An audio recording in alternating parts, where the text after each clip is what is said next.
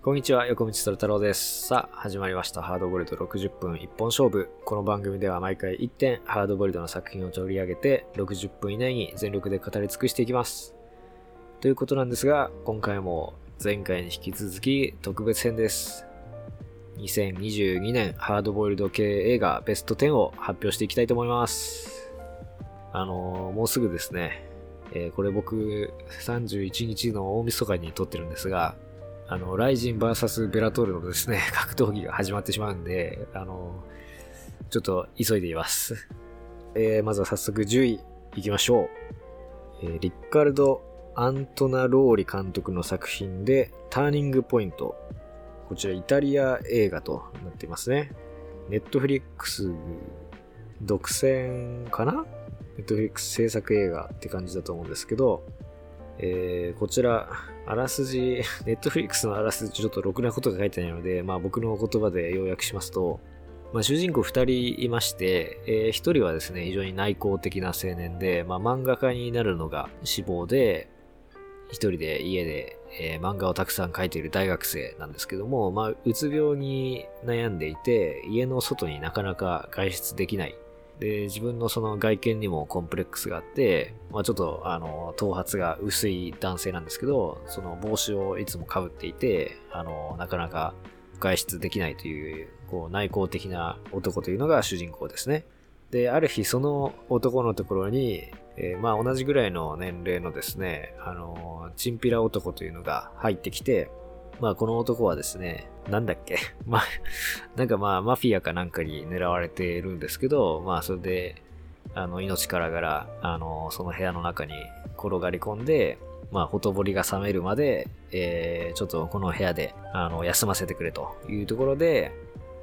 まあ、すごく、すごく嫌だったんですけど、その部屋の家主の方は、まあ、ただその引っ込み思案な性格も災いして、そのチンピラの男が、まあ、居座ってしまうというようなストーリーですね。はい、まあ、それだけ聞くと、え、ハハードボイルドかって感じなんですけど、主人公の相棒というか仇役というか、まあその転がり込んでくる犯罪者の男っていうのが、まあマフィアに命を狙われてるとか、まあそこら辺に犯罪要素が絡んでくるのかなっていうのと、まあ全体のストーリー見ると、僕はまあノワールに分類していいんじゃないかなっていう気がしましたね。どこかに行きたい、外の世界に出ていきたいと願っている、まあ二人の男。まさに主人公はその小さな自分の部屋というところから出られなくなってしまっている。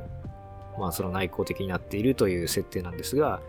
そこから出たい。で、転がり込んできたそのチンピラの男というのは、まあ外の世界に脱出したいということで、二人とも外に出たいんだけれどもというところで、まあその空間のその閉鎖性とか内向性っていうところに非常にこう重点を置いていて、っていうところがですね、まあどこかに出たいんだけれども最終的には出れず失敗するっていうその、まあノワールの、まあ、一つの定義がありますけども、まあ、そこに合致するのかなという感じがしますね。あの、一番、まあ、人間ドラマとして、あの、非常に丁寧に作られていて、まあ、その二人が仲良くなっていく、プラス、あの、主人公の恋愛をですね、その、チンピラの男が後押しして、こうじ、なんか人生のちょっとしたメンターみたいになっていくみたいな過程があって、その漫画家になるみたいなね、夢も後押ししたりするんだけどっていう、その終わり方の、まあ、切れ味、切なさとかも含めて、これはまあ普通に単品の映画として非常にいいなっていう感じでしたね。それでは第9位いきましょう。えーロバート・コノリー監督の作品で、乾きと偽り。これも非常に良かったですね。オーストラリア映画ですね。現代がザ・ドライで、まあ、原作も同じタイトルのね、ものがありますけど、えー映画 .com からちょっとあらすじを引用したいと思います。ミュンヘン、ニューヨーク心霊捜査官のエリック・バナの主演で、ジェイン・ハーパーのベストセラー小説を映画化したクライムサスペンス。干ばつにあえぐ閉鎖的な田舎町で起こった現在と過去の2つの殺人事件を通し、オーストラリアの社会が直面する問題をリアルに描いた。メルボルンの連邦警察官アーロン・フォークは旧友ルークの葬儀に参列するため20年ぶりに故郷の小さな町に帰ってきた。ルークは自身の妻子を殺した後に自らも命を絶ったのだ。町は長らく雨が降らずに干ばつに襲われており、ルークが事件を起こした背景にもそうした土地の事情があり、いわばルークも犠牲者だと思われていた。しかし、町に留まって捜査を行うフォークは、未解決事件となっている過去の事件とも向き合うことになり、数十年も隔てた二つの事件が繋がっているのではないかと疑い始める。原作に惚れか惚れ込んだバナが自らプロデューサーも務め、ええー、そうなんだ。本作で約13年ぶりに母国オーストラリアの映画に主演した。ええー、そうなんだ。ということで、えー、僕も知らない真実が出てきましたけども、あのー、まあ、非常にオーソドックスなハードボイルド寄りの警察ものって感じですよね。やっぱりハードボイルドのその小さな町を舞台にある事件がきっかけにその町の闇が明らかになる式のプロットっていうのはそのご当地ミステリーが作りやすいっていう特徴があると思うんですよね。で、これもオーストラリアが舞台ですけど、まあそういういろんな国のその特性とか抱えてる社会状況とか、あと雰囲気とかも出しやすいんで、まあ異国情緒みたいなものもね、日本人からすると味わえて地味いい映画だったなと思いますね。僕はエリック・バナさんあんまりわかんないんですけど、あの非常にいいなと思いましたね。なんかその甘いマスクなんだけれども、こう、なんか若干人生に疲れた感じとか、あの、ちょっと、ちょっと心を閉ざした感じとか、そういうバランスがうまく表現されていて、で、まさに主人公はそういうキャラクターなので、非常にこの映画に合っているなと感じましたね。で話としては、まあそういうご当地ミステリープラスですね。まあ主人公が自分の故郷に、まあ辛いトラウマを抱えている故郷にもう一回戻らなければいけないという、まあそういう一つのまあサブジャンルみたいなものっていうのはあるような気がしますけど、まあそれにも属していて、まあそのストーリーラインが加わると、さらにハードボイルド度が増すというかですね、ですね。まあそのまあ、空間と主人公を紐付けやすいし、その事件を操作することが主人公のその心の闇を晴らすっていう、えー、ドラマとも、まあ、直接に連結するので、話として非常にまとまり、まとまりやすいと。まあ、話の核になってるのは、まあ、その現在で起きてる、まあ、その、まあ、無理心中みたいなことをしたとおぼしき、昔の親友の操作と、その昔の親友と、あと女友達が2人いて、その4人の、まあ、過去の話。まあ、一人その女友達が生きてて、1人は亡くなっちゃってるんですけど、亡くなっちゃってるっていうか、まあ、その行方不明になってるのかなで、その行方不明になった事件っていうのが、まあ、過去の主人公のトラウマになってて、で、それがまあ真相が何だったのかっていうのがこうパラレルに進んでいくっていう作りになってますよね。まあ、これも手堅い作りですね。あの、読者が両方の事件に興味を持ってこう引っ張られていくっていう推進力が2つあるっていうパターンですよね。で、そこの、まあ結局視覚関係でこう恋愛関係みたいなね、ものがあって、で、えー、今のその再会したその女友達と主人公の間にも淡い恋愛関係みたいなものが生まれるっていう、まあそのまあ、喪失の冬を刻むにも似たようなところがあるかと思うんですけど、まあ、その大人の恋愛みたいなこともまあ描いていて、まあ、そこも非常に注目というか、まあ、あの、目が離せない感じではありますね。どうなっちゃうのっていうね。あとなんか、その干ばつの描写で、まあ結局その干ばつっていう社会背景が、まあ事件にも影を落としてるっていう作りなんですけど、干ばつ表現として、その、主人公が泊まってるホテルのシャワーから水が出ない。出てきたのがようやく泥水だったっていうのが、主人公のストレスがもうマックスに達した時にそれが起きて、エリック・バナがうわーって言って泥水浴びながら叫ぶっていうシーンがあるんですけど、あーなんか、なんかいいって思いましたね。わかんないけど、あれおすすめのシーンですね。人のストレスを見るのは映画では楽しいっていう典型的なシーンかと思います。っていうのが、えー、第9位ですかね。それでは第8位行きましょう。スティーブン・フィングルトン監督の作品で、ナイトライド、時間は笑う。えー、これも映画 .com のあらすじ、ちょっと読んでいきましょう。北アイルランド、ベルファストを舞台に窮地に追い込まれたドラッグディーラーが事態を打開するべく奔走する姿を94、えー、94分ワンショットで描いたクライムスリラー。ドラッグディーラーのバッジは恋人ソフィアとの未来のため、裏社会から足を洗うことを決意する。最後の賭けに出た彼は、闇金業者ジョーから資金10万ポンドを借り、ウクライナ人密売人との大口取引に挑む。すべては順調に思えたが、弟分の失敗で麻薬を積んだ車を何者かに奪われ、買い手にも逃げられてしまう。上映の返済期限が迫る中、バッジは失った麻薬と新たな買い手を探し出すべく、真夜中のベルファストを奔走するが、てんてんてんてん。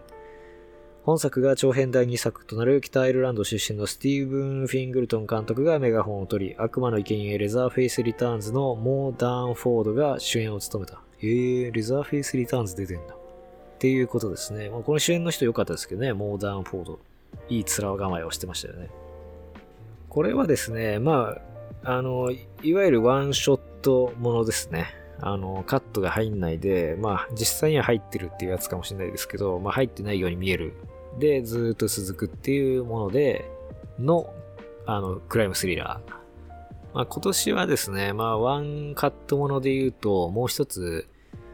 えっと、ボイリングポイント沸騰っていう、あの、高級料理店、忙しい、忙しいスリラーみたいなのもあって、あれ、あれもものすごく良かったですけど、僕結構ワンショット、ワンカットものが、ワンショットものが好きみたいで、なんかやっぱ難しいからでしょうね。やっぱその難しいものをどうクリアするのかなっていうのが、その物語が面白いか面白くないか以前に、その手法的なことが一つ見せ場になってるんで、あのー、それだけでちょっとワクワクするっていうか、やっぱそういうところで、あのー、なんか見に行きたくなりますよね。で、これ、いいですよ。いいですよって言うとあれだけど、でも、ワンショットものなんでしょって思うと、ちょっと肩透かしくらるかもしれないなって思ったのは、あの、ワンショットものっていうよりは、なんか閉鎖空間でずっと物語進む系なんだよなっていう感じなんですよね。あの、っていうのはその定点カメラでずっと車で運転してるところを結構映してるシーンが多くて、まあ、車の外にも主人公出るんですけど、その時はなんか手持ちじゃないけどカメラが移動して、で、また定点カメラ、なんかフロントガラスかなんかのとこにくっついてるみたいなカメラなんですけど、そこに戻ってくるっていう作りで、基本はずっと主人公は車の中にいて、電話して、どんどんどんどん事態が悪くなっていくっていう話で、まあ、これも人のストレス、映画だと面白い系なのかもしれないけど、なんか、まあ、くしくもボイリングポイントと似てるのは、あの、お仕事系なんですよね。その、まあ、ドラッグディーラーっていう闇の仕事なんだけど、まあ、取引相手がいて、部下がいて、こう、いろいろ調整をするわけですよ。でも、どんどんトラブルが起きて、うまくいかなくなっていく。で、それに対処しようとするんだけど、うまくな、あの、それもうまくいかない。で、また対処するんだけど、うまくいかないっていう、もう、もう嫌だっていう感じの映画で、でも、仕事ってこうだよなっていうか、本当うまくいかないんだよなっていうのを、あの、なんか描いているところに、なんか僕は少し人生を感じましたし、最後はですね、非常にこう、ストレートな盛り上がりも見せてくれて、なかなか、あの、もう一回見たいなって感じの映画でしたね。はい、それが第8位。えー、第7位行きましょう。ヤン・ゴズラン監督の作品で、ブラックボックス音声分析操作。こちらおすすめしたいと思います。これはですね、フランス映画ですね。映画 .com のあらすじご紹介したいと思います。イブ・サンローランのピエール・ニネ主演で、旅客機墜落事故の真相究明にあたる音声分析官が航空機業界の闇を暴くサスペンススリラー。ヨーロピアン航空の最新型機がアルプスで墜落し、乗客乗務員316人全員が死亡。さらに事故機のフライトレコーダー、通称ブラックボックスを開いた航空事故調査局の音声分析官ポロックが謎の失踪を遂げる。ポロックから調査を引き継いだマチューは、コックピットに男が侵入したと記者会見で発表。乗客にイスラム過激派と思われる男がいたことが判明したことで、マチューの分析は高く評価される。ポロックに代わる責任者としてさらなる調査を続けるマチューは、被害者の一人が夫に残した事故直前の留守電を聞く。しかしその音がブラックボックスに残された音と違う事実にマチューは愕然とする。監督はパーフェクトマン完全犯罪のヤン・ゴズランということで、えー、まあ航空スリラーの一種なんですけど、フライトパニックものとかとは違くて、そのまあ事故が起こっちゃった後ですよね。物語のその舞台になるのは。で、主人公が音声分析をする人で、まあ、いろんな事故が、まあ、飛行機の事故が起きた時に、そのフライトレコーダーというか、まあ、ブラックボックスっていう風に言われてましたけど、まあ、飛行機に搭載されているレコーダーの音声を分析して、まあ、その原因を後から、まあ、調査するという仕事をしてるんですよね。で、ちょっとまあ内向的でオタク気質で、あの、社交性はあんまりないけれども、非常に優秀な捜査官というか、まあ調査官なんですよね。で、まあ、ブラックボックスを調査したところ、男がまあ、コックピットに入ってきたらしき音っていうのが入っていたので、その通りに、まあ、発表するんですけど、じゃあ報告書をまとめてくれって言われたんで、あの、追加調査をしているとですね、乗客が、あの、残した、その、事件、事件、事故当時の音声データっていうのがあるんですけど、そこには男の声が入ってなかったのかな侵入したまあ、とにかく食い違う情報があって、ん？これはどういうことなんだっていうので、まあ、いろいろ調査を始めると、まあ、航空業界の闇だったりとかっていうのが浮かび上がっていくというような、まあ、社会派スリラー、サスペンスみたいな感じですね。この番組でもギルティってやりましたけど、あれも音だけで、こう、あの、状況を分析して、まあ、操作するっていう犯罪者だったんですけど、犯罪者っていうか、まあ、警察者だったんですけど、まあ、その音物っていうんですかね、音だけの情報で観客がその状況を想像したりするっていうことに伴う独特の恐怖感みたいな。なんかその視覚情報がないことによっていろいろこう想像しちゃって逆に怖いみたいなものをまあ巧みに使ったあのー、サスペンスの一つと言えるかなと思いますね。で、そこにまあ社会的なその航空業界の闇だったりとかっていうのが入ってくることで、まあまあ、ある種ハードボイルド形式じゃないですけど、まあ、その社会的な側面も浮かび上がっていくというものになってますよね。で僕がでも、まあ、この映画をしたいのは、まあ、そういったミステリー、サスペンス部分のその作りのしっかりしているっていうのもそうなんですけど、サブプロットというかその人間ドラマの部分が異常にネチネチしているというところが、まあ、気に入りまして、あの、この主人公の奥さんというのが、まあその最新鋭機の、あの、飛行機の安全性のテストをする。で、ゴーサインを出すっていう仕事をしてるんですよね。で、その奥さんがどうも、その、構造上欠陥がある最新鋭機にゴーサインを出してしまったんじゃないかっていう、それを意図的に、その設計上のミスっていうのを見過ごして出しちゃったんじゃないのっていうふうに疑い始めて、で、なんかその家庭内でどんどんどんどん疑心暗鬼になっていって、それどころか自分の親友と奥さんがその、いい仲なんじゃないかみたいなことまで疑い出して、むちゃくちゃ疑心暗鬼になっていくっていうところがあるんですけど、それがなんか異常に生々しくて、あの、パニックになっていく主人公の姿っていうのが非常に印象に残りましたね。で、やっぱりそのミステリーとしての作りがしっかりしているで、そこにある種のその新規性とかアイデアが入ってるっていうのはもう当たり前になってきてて、そこにどういう、その主人公のサブプロットとか、まあ内面のドラマっていうのを持ち込むのかっていうことが多分問われてきてると思うんですけど、そういう意味で、まあブラックボックスも、こう、男性のその恋愛上のなんか不安感とか疑心暗鬼感みたいなのをこう持ち込んでるっていうところが僕にはなんかフレッシュに見えたという感じがしましたね。はい、それが、えー、第7位ですね。ブラックボックスでした。オリビア・ニューマン監督の作品で、ザリガニの鳴くところ。えー、これも映画 .com であらすじご紹介しましょう。全世界で累計1500万部を売り上げたディーリア・オーエンズの同名ミステリー小説を映画化。ノースカロライナ州の湿地帯で将来有望な金持ちの青年が変死体となって発見された。犯人として疑われたのはザリガニが鳴くと言われる湿地帯で育った無垢な少女カイヤ。彼女は6歳の時に両親に捨てられて以来、学校へも通わずに湿地の自然から生きる術を学び、たった一人で生き抜いてきた。そんなカイヤの世界に迷い込んだ心優しい青年との出会いが彼女の運命を大きく変えることになる。カイヤは法廷で自身の半生について語り始める。リース・ウィザースプーンが制作を手掛け、ドラマ普通の人々で注目を集めたデイジー・エドガー・ジョーンズが、えー、主演を務めた。音楽はライフ・オブ・バイトラと漂流した227日でアカデミー作曲賞を受賞したマイケル・ダナ。テイラー・スウィフトが本作のためのオリジナルソングを書き下ろしたことでも話題を集めたということになっています。これはですね、あのー、僕の中では結構印象に残ってますね。っていうのも、その初めて、あの、試写会で見た映画なんですよね。あの、横道それ太郎の活動が認められて試写会に呼ばれたとかでは全くなくて、単純に抽選に当たって見に行ったんですけど、それでもなんとなくこう、スペシャルな体験だったので、僕の中ではそれも相まってなんかその、プラスのなんか評価になったっていうかですね、印象により残りましたね。まあでも内容としてもですね、あのまあ現在パートと過去パートとこう往復しながら進んでいく作りで、現在はその、まあカイアという湿地帯で育った少女が、まあ容疑者として、あの、裁判にかけられると。っていう、まあその裁判パートと、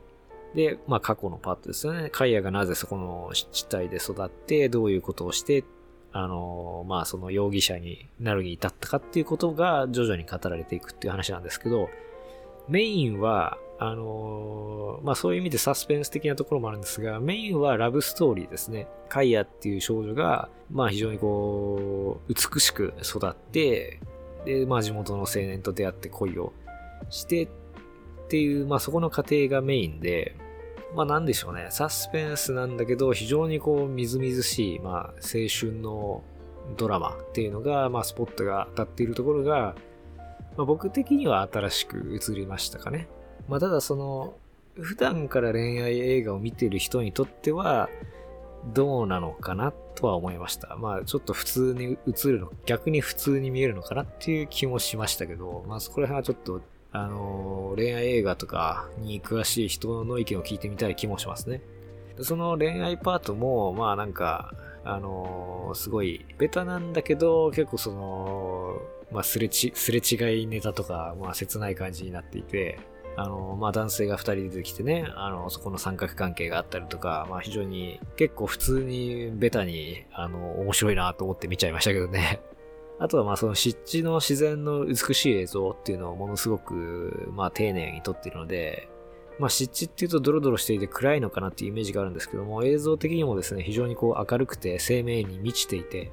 まあ鳥たちの生態とか、そういったまあ植物だったりとかっていうのがまあ美しく描かれていて、まあそこも物語に関係してくるので、非常にこう説得力がありましたし、なんかこう、見終わった後に心が現れるような感じありましたね。あの映像が美しかったし、まあそのラブストーリーもいろいろ大変なことがあるけど、まあ結果生命力があるっていうか、非常にこの若々しい、その、なんでしょうね、その青春のエネルギーみたいなものから来る恋愛なので、なんか生きてるみたいな、そういう謎の、まあ僕もそういう生命力を映画から、あの、吸収しなければ生きていけないような年齢になりつつあるのかなっていう寂しさも今若干覚えましたけど、まあ、そういうものを感じて非常に良かったですね。普段ミステリーとかハードボイルド見ない人でも、えー、楽しめるかなっていう感じの映画でしたね。はい、それが第6位ですね。それで第5位行きましょう。えー、こちらランドール・オキタ監督の作品で C4Me こちらも映画 .com のあらすじ読んでいきましょう。視覚障害者であることを逆手に取り、窃盗を繰り返す少女がサポートアプリを頼りに強盗集団に立ち向かう姿を描いた新感覚スリラー。目が不自由な少女ソフィーは人にすがることなく生きていくため、視覚障害者であることを逆手にとって金目のものを盗み出すというしたたかな企てを実行してきた。ある時、ペットシッターのアルバイトとして人里離れた豪邸にやってきた彼女は、そこでも金品を奪おうとしていた。しかし日没後、武装した強盗団が屋敷内に侵入してくる。彼らの目的は屋敷に隠された巨大な金庫だった。命の危険を感じたソフィーは視覚障害者サポートアプリ C4Me を使い、元軍人で FPS ゲームの熟練プレイヤーであるケリーに助けを求める。圧倒的に不利な状況下で侵入者の攻撃から身をかわしていくが、やがてスマホのバッテリーがなくなり、ケリーの助けも得られなくなってしまう。主人公のソフィーを演じるのは自身も成人後に視力を失った視覚障害者のスカイラー・ダーペン、ダ、ダベンポートさんですね。失礼しました。ということで、えー、カナダ映画になってますね。これはですね、まあ、見てみるか、みたいな感じで、あの、ちょうどいい映画の匂いがするなっていう感じで見に行ったんですけど、ちょうどいい映画っていうのは、これ説明が難しいんですが、あのすごい新しいとか、すごい面白いっていうわけじゃないだろうけど、こっちが期待してくれるものをちょうどいい感じで与えてくれそうな映画ということですね。まあ、ジャンル映画っていうことなんですけど、まあ、ホームインベージョンものっていうことになるんですかね、サブジャンルとしては。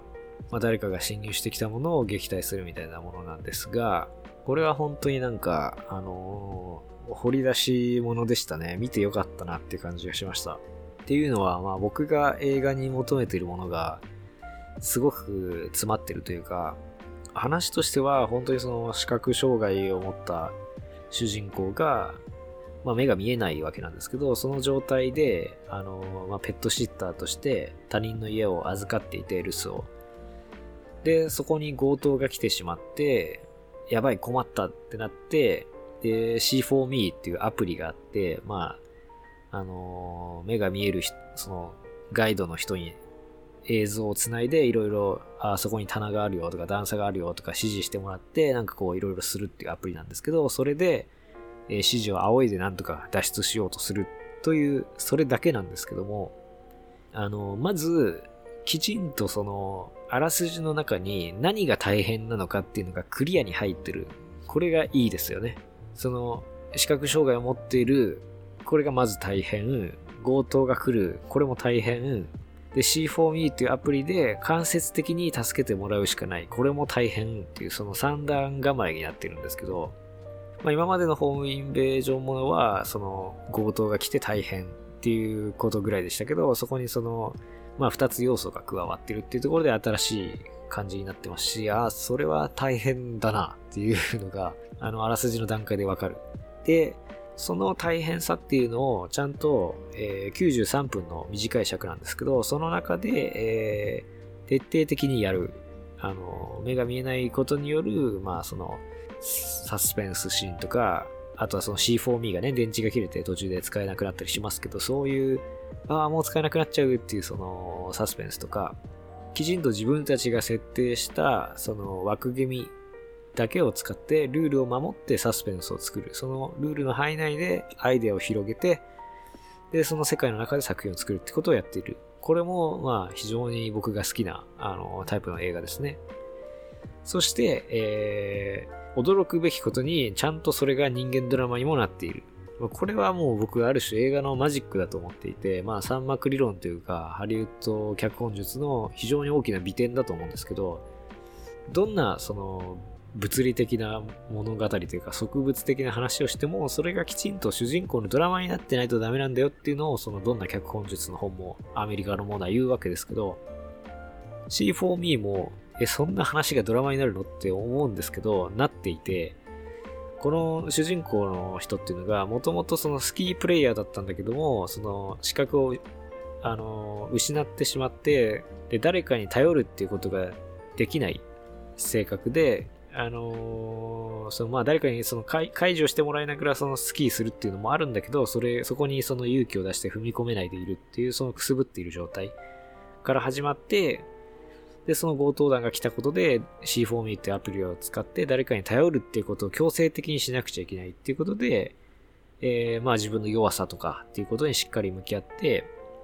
いかなければいけないっていうストーリーになっていて、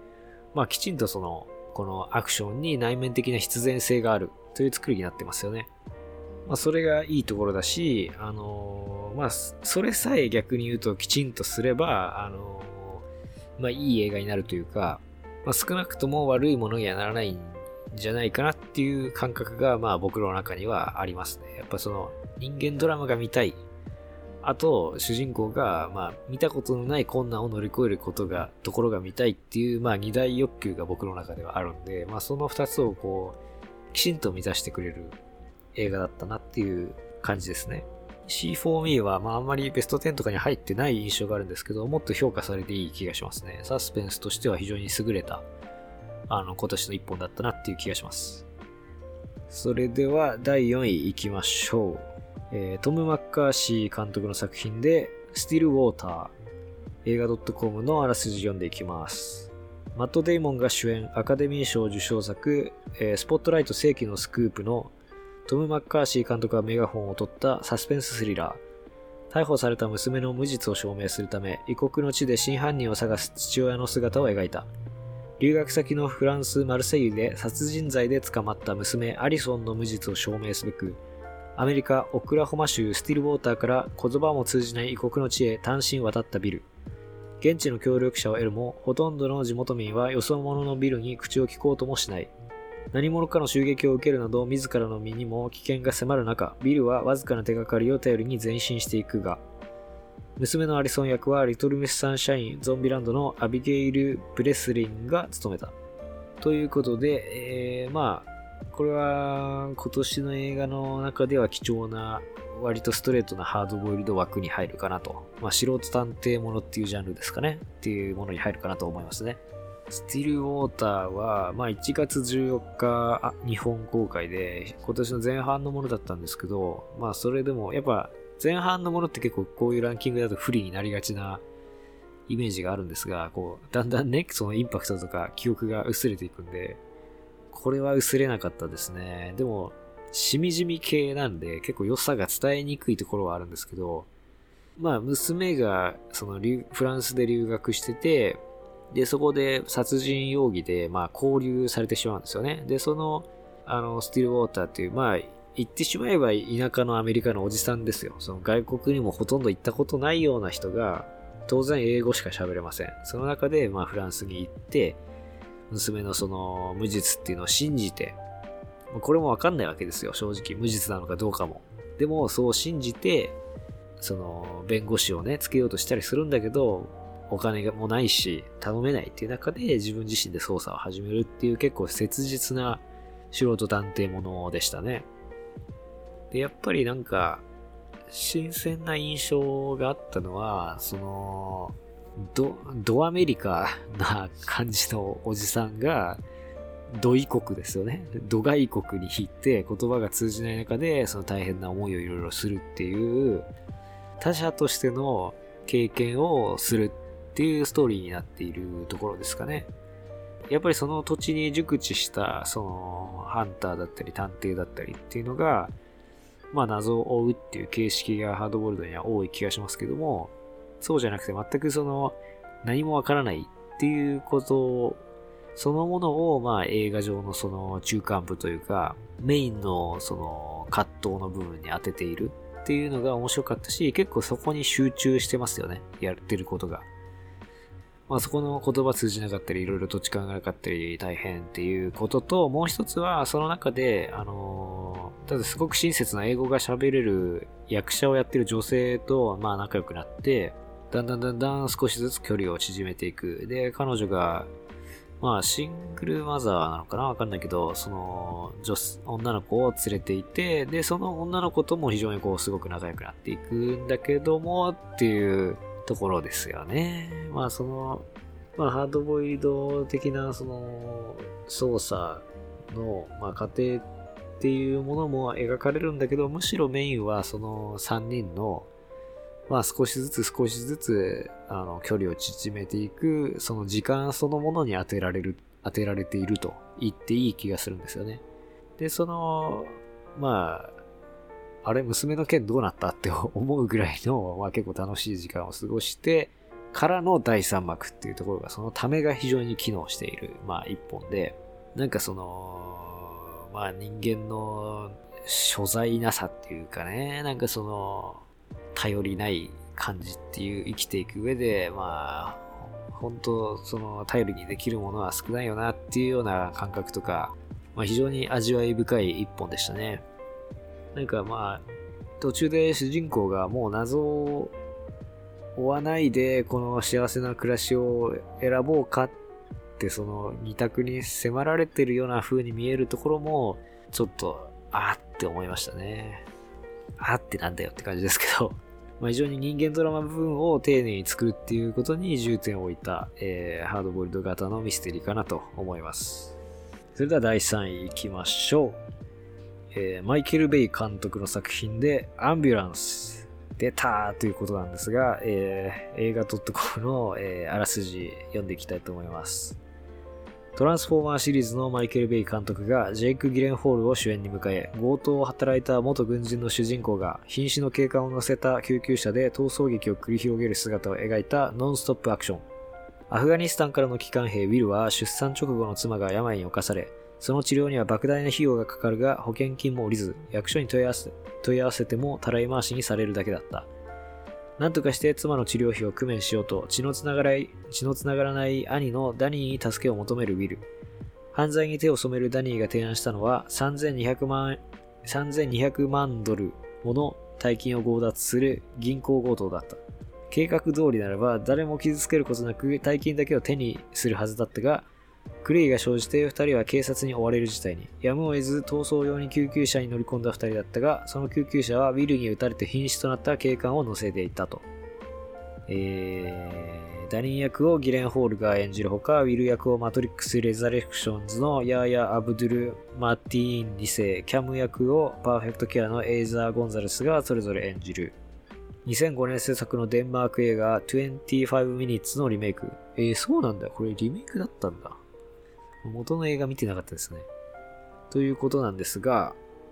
まあこれも、やたらあらすじ長かったんですけど、要は、まあお金に困った主人公がですね、あの、お兄さん、かっこチンピラ、ジェイク・ギレンホールの、まあそう、そういう言い方すると、ジェイク・ギレンホールがチンピラみたいになっちゃうけど、チンピラ役をやることで定評があるジェイク・ギレンホールですね。失礼しました。彼に、まあ、いや、そう言うならお前銀行強盗手伝えって言われて、やるんだけど失敗して、えー、瀕死の警官付きの救急車でわーって逃げるっていう話ですね。でもこれが面白いんだからマイケル・ベイ監督はさすがというかね。まあアクション映画ってこの映画のためにあるような言葉なんだだなっていうか、まあ本当にただ単にそのアンビュランスに乗って逃げてるっていう話が、まあ8割みたいな、まあ8割は言い過ぎかな。まあ結構その5、6割占めてるっていう映画なんで、それを、例えばじゃあ小説で面白く見せるとかって、まあ別にそれもできないことはないか。できないことはないけど、まあでもまた別のその難しさが出てくると思うんですよね。やっぱその映像的にそのガンガン動いてるその救急車を撮るとかっていう面白みが出せないんで、人間ドラマを熱くするとか、まあその救急車内のそのサスペンス、人間関係のサスペンスとか出すとかいろいろ出てくると思うんですけど、その階層とかもほとんどないですし、まあちょこちょこあるんですけど、ほとんどないし、もう本当にぐるんぐるん回るカメラと、で、今回ドローン、ドローン撮影を多用したっていう話なんですけど、まあ確かにこう上からビヨーンってこう飛び上がって、何の視点みたいな、そのダイナミックなやつとか、まああと、ベイ監督のね、あのギラギラしたそのライトと、もう頭おかしくなるぐらいの非常に強烈な映像で、まあこれは映画館で見た方がいい一本と言わざるを得なかったですね。非常にテンションが高くて、ウィルがね、まあ主人公のウィルが、あのー、気が弱いやつで、本当は、まあ犯罪とかしたくないけど、やっちゃって、で、自分が撃っちゃったその警官っていうのを助けるために、リモートで、あの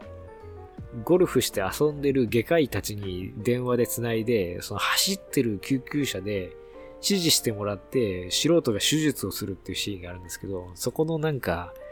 そんなことしたらダメだろう、関東。早く、早く、早く、早くみたいな、その、すごいせかされる感じとか、あの、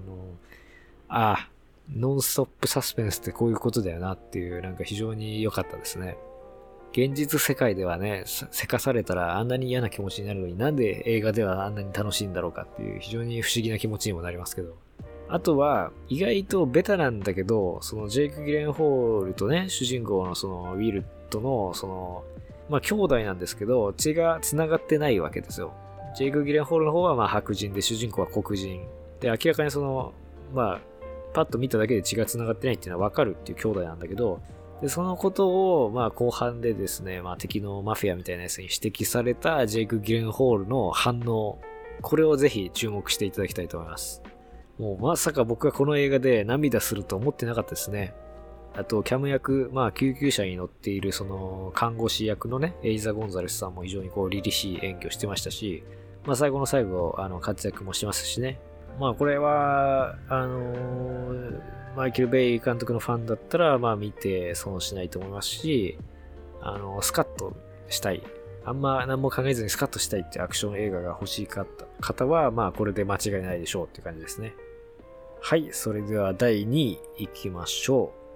う。アナス・トーマス・ゲンセン監督の作品で、ライダーズ・オブ・ジャスティス。デンマーク、スウェーデン、フィンランド合作映画ですね。こちらも映画 .com のあらすじ行きましょう。アナザーラウンドのマッツ・ミケルセンが主演を務め、列車事故で失った妻の復讐に燃える軍人の姿を描いたアクション。アクションなのかな？アダムズ・アップルをはじめ数多くの作品でミケルセンとタッグを組むアナス・トーマス・イエンセン監督がメガホンを取った。アフガニスタンでの任務についていた軍人のマークスは、妻が列車事故で亡くなったという知らせを受け、悲しみに暮れる娘のもとに帰国する。そんなマークスのもとに、えー、数学者のオットーが訪ねてくる。妻と同じ列車に乗っていたというオットーは、事故はライダーズ・オブ・ジャスティスという犯罪組織が殺人事件の重要証人を暗殺するために計画された事件だとマークスに告げる。怒りに震えるマークスは妻の無念を晴らすため、オットーらの協力を得て復讐に身を投じる。ということで、これを聞くと、あのー、あ、リベンジものの映画なのかなっていうふうに思うと思うんですけど、全然そんなことはなく、あ、全然そんな感じじゃないんだってがっかりする感じでもなく、すごくね、あの、温かい気持ちになると同時に、なんだこれっていう 少しの困惑が残るというですね。まあでも、31回から40回までのハドプンはね、そのハリウッド映画、まあ途中からハリウッド映画関係なくなってましたけど、その映画の新しい可能性を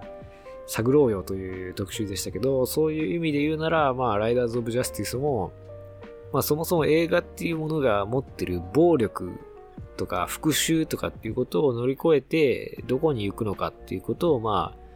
一緒になってこう考えているみたいな感じの映画で、あの、可能性みたいな言葉がしっくりくる映画かなという気はしますね。まあ話としてはその、列車の事故で、まあ、奥さんが、あの、亡くなってしまうマッツ・ミケルセンが演じている軍人の主人公というのがいるんですが、それがですね、まあ、数学者のオットの、まあ、調査によって、えー、ライダーズ・オブ・ジャスティスっていう、まあ、犯罪組織の、えー、まあ、これから行われる裁判の証人っていうのが、同じ列車に乗ってたのかな？か、その列車の事故に巻き込まれて死ぬかどっちかして、で、そっちが狙いだったんじゃないかと。なぜなら、まあ、統計的にそんな、偶然そんな事故が起きることはありえないからっていう、なんかその統計学者なんですよね、オットが。っていう数字を弾き出して、で、それを聞いたマッツ・ミケルセンの、えー、マークスが復讐を決意して、で、その数学者のオットの、まあ、仲間の学者たちとかプログラマーたちっていう、まあ、その、インドア系の人たちと、その、全く相入れないそのマークスっていう、まあ、アウトドアっていうか、まあ、その武闘派のね、その軍人で、今、傭兵で、えー、生計を立ててると思うんですけど、そのキャラクターとか、まあ、デコボココンビを組んでいくという話なんですけど、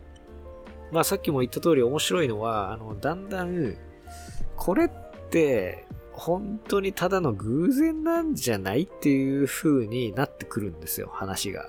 あの、まあ、最初は明らかにその、まあ、ライダーズ・オブ・ジャスティスだろうってなるんですけど、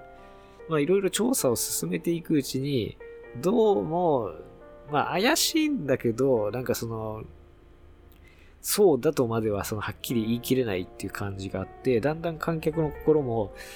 じゃあ違うのかなみたいになっていく、そのモヤモヤのまま話が進んでいくわけですよ。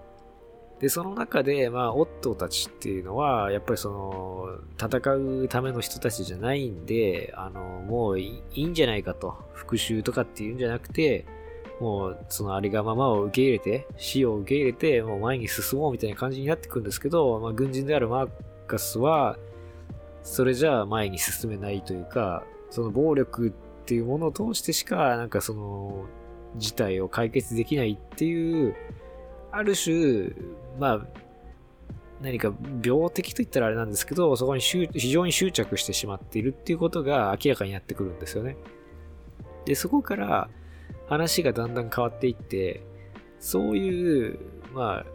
娘とも非常にこう、冷え切った関係にあるわけですけども、そういう何か一方的に自分の欲求を暴力で通そうとする主人公っていうのがどうやったら変わっていけるのかっていうこと、しかし果たして変われるのかっていうことを、まあそのライダーズ・オブ・ジャスティスでの復讐っていうものを通して、えー、探求していくって形で、まあ、そのライダーズ・オブ・ジャスティスの復讐っていうのがメインプロットだった前半から、暴力っていうものをどう、どうそこから脱却していくか、あるいはその、孤独だった主人公が、どうやってその、人と繋がっていくか、コミュニケーションを取っていくかみたいな話に、こう、後半、そのメインプロットとサブプロットが入れ替わるんですよ。そこが非常にスリリングだし、切実だし、あの、第3幕のね、その話の終わり方も何かこう、希望を感じさせるもので、僕は非常に好きな一本ですね。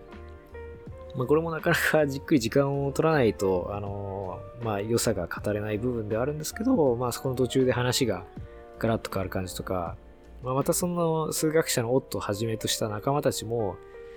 まあ、その主人公とはまた違うんですけど、いろんなその問題を抱えてるんですよね。あの、まあ、その精神